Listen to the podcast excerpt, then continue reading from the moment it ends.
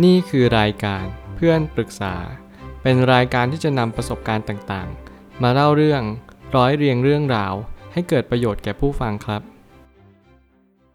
สวัสดีครับผมแอดมินเพจเพื่อนปรึกษาครับ วันนี้ผมอยากจะมาชวนคุยเรื่อง ใกล้จบม .6 แล้ว แต่ทำไมงานถึงเยอะจัง มีคนปรึกษาว่า ผมเรียนอยู่ระดับม .6 นะครับ มันเป็นโรงเรียนประจำอำเภอที่ใหญ่มากครับ ทุกวันนี้มาเรียนเหมือนมาทำการบ้าน สอบตก แก้เป็นร้อยข้อ ส่งงานไม่ทัน ไปกิจกรรมไปรอดอบ้าง แล้วส่งผลให้งานส่งไม่ทัน คือผมรู้สึกเครียดมาก จะส่งงานงานก็ไม่ค่อยโอเค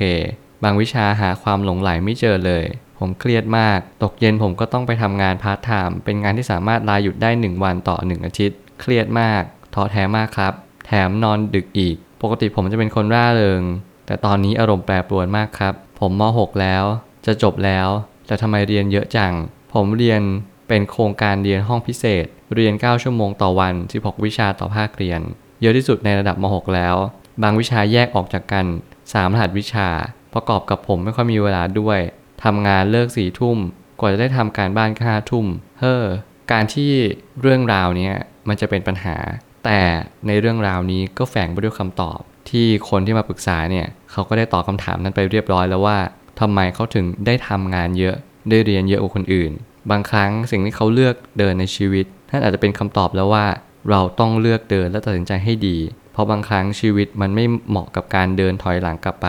แล้วก็ตัดสินใจใหม่อีกรอบ ผมไม่ตั้งคำถามขึ้นมาว่า การแบ่งเวลาให้ชัดเจนถือเป็นเรื่องที่จำเป็นอย่างยิ่ง ถ้าจัดเวลาไม่ได้ทุกอย่างก็จบสิน้น เรื่องนี้ทำให้เรารู้ว่า เราต้องจัดเวลาให้ดียิ่งขึ้นกว่าเดิม ถ้าเรารู้ว่าเราไม่ไหว เราต้องลดบางอย่างลงไป ถ้าเราจำเป็นต้องทำพาร์ทไทม์จริง ๆ การจะเรียนโครงการเรียนห้องพิเศษเนี่ยตัดไปได้เลย เพราะว่าเราไม่สามารถทำได้อยู่แล้ว เรียน 9 ชั่วโมงต่อวัน 16 วิชาต่อภาคเรียน ซึ่งมันเยอะมากๆ โดยปกติแล้วเราอาจจะเรียนเฉลี่ย 6-8 ชั่วโมง ไม่ถึง 9 แน่นอน แต่พอเราเรียนอะไรที่มันมากเกินไป overload เกินไป มันเลยกลายว่าสมองเราไม่สามารถรับรู้ หรือว่าอาจจะโดนข้อมูลอะไรที่มันหนาแน่นเกินไปทำให้เราไม่มีพื้นที่ในการ เรียนรู้อะไรใหม่ๆได้อีกแล้วคำตอบอยู่ในสิ่งที่อธิบายมาทั้งหมด เราเลือกเรียนแบบสายโหดก็เลยมีเวลาน้อยกว่าคนอื่น นี่คือคำตอบที่แท้จริง หลาย ๆ ครั้งเนี่ยเราอาจจะโดนบังคับ อาจจะโดนผู้ใหญ่เขาเลือกทางเดินให้เรา แต่สิ่งที่เราจะเลือกเดินเองก็คือ เราต้องจัดเวลาให้เป็น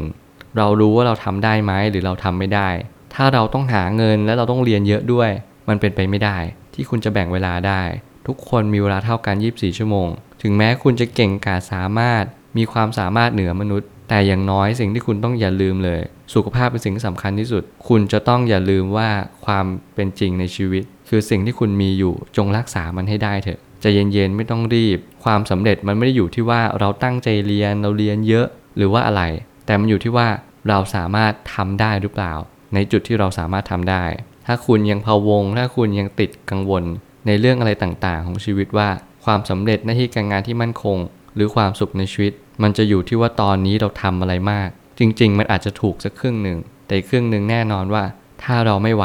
อย่าทำเพราะว่าอนาคตมันไม่มารอคุณแน่นอน คุณอาจจะไม่มีอายุไขที่ถึงอนาคตก็ได้ เพราะว่าคุณใช้ชีวิตแบบโหดมากๆ ไม่ได้ให้เวลาตัวเอง ไม่ได้ให้โอกาสตัวเอง และไม่ให้เวลาตัวเองได้พักผ่อนเลย สิ่งเหล่านี้มันทำให้เราขาดการเรียนรู้ในชีวิตว่า ความว่าพอดีเป็นสิ่งที่สำคัญที่สุดอยู่ดี การทำงานในช่วงเวลาเสริม ถือว่าเป็นสิ่งที่ดี แต่ถ้าเราควรโฟกัสกับสิ่งใดสิ่งหนึ่งก็จำเป็นไม่แพ้กัน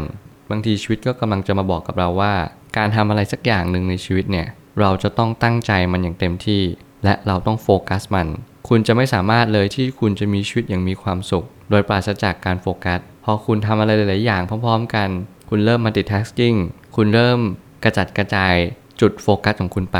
สิ่งนั้นคุณก็ต้องยอมรับว่า คุณจะทำมันไม่เต็มที่อย่างแน่นอน เมื่อไหร่ก็ตามที่เรารู้จักโฟกัส เมื่อไหร่ก็ตามที่เรารู้จักที่จะให้เวลากับตัวเองมากขึ้น สิ่งนั้นแหละจะเป็นคำตอบที่ดีว่า เราให้ความสนใจมันมากเพียงพอแล้วหรือยังแล้วสิ่งนั้นก็จะออกดอกออกผลให้คุณอย่างแน่นอน ความสุขในชีวิตไม่ได้ขึ้นอยู่กับการเรียนจนเราไม่ไหว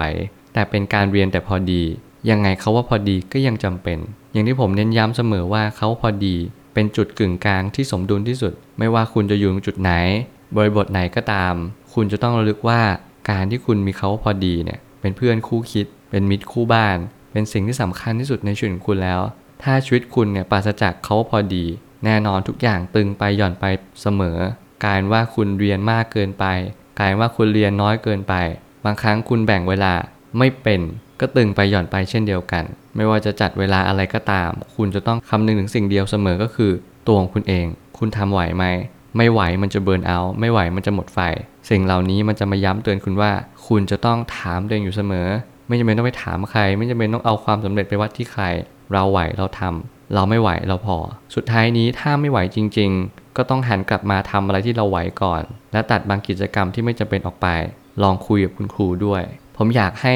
การกระทำนี้เป็นการกระทำสุดท้ายของคุณของเราทุกๆ คน ว่าเมื่อไหร่ก็ตามที่เราทำอะไรไม่ไหวจริงๆ ปรึกษาผู้ใหญ่เลย เพราะว่าเมื่อไหร่ก็ตามที่เราไม่ไหว เราจะไม่สามารถคิดออกได้เองแน่นอน ผู้ใหญ่เขาอาจจะเป็นกระจกให้เราเขาอาจจะเสนออะไรสิ่งที่ดีให้กับเรา ลองเปิดใจ ลองหาคนที่มาปรึกษาดู ว่าเขามีไอเดียแง่คิดอะไรดี ๆ บ้างเผื่อเราจะใช้ไอเดียนั้นหรือความคิดนั้น มาปรับใช้กับชีวิตให้ดียิ่งขึ้นไปได้ ผมเชื่อทุกปัญหาย่อมมีทางออกเสมอ ขอบคุณครับ รวมถึงคุณสามารถแชร์ประสบการณ์ ผ่านทาง Facebook Twitter และ YouTube และอย่าลืมติด Hashtag เพื่อนปรึกษาหรือ f r ร e n d t a l k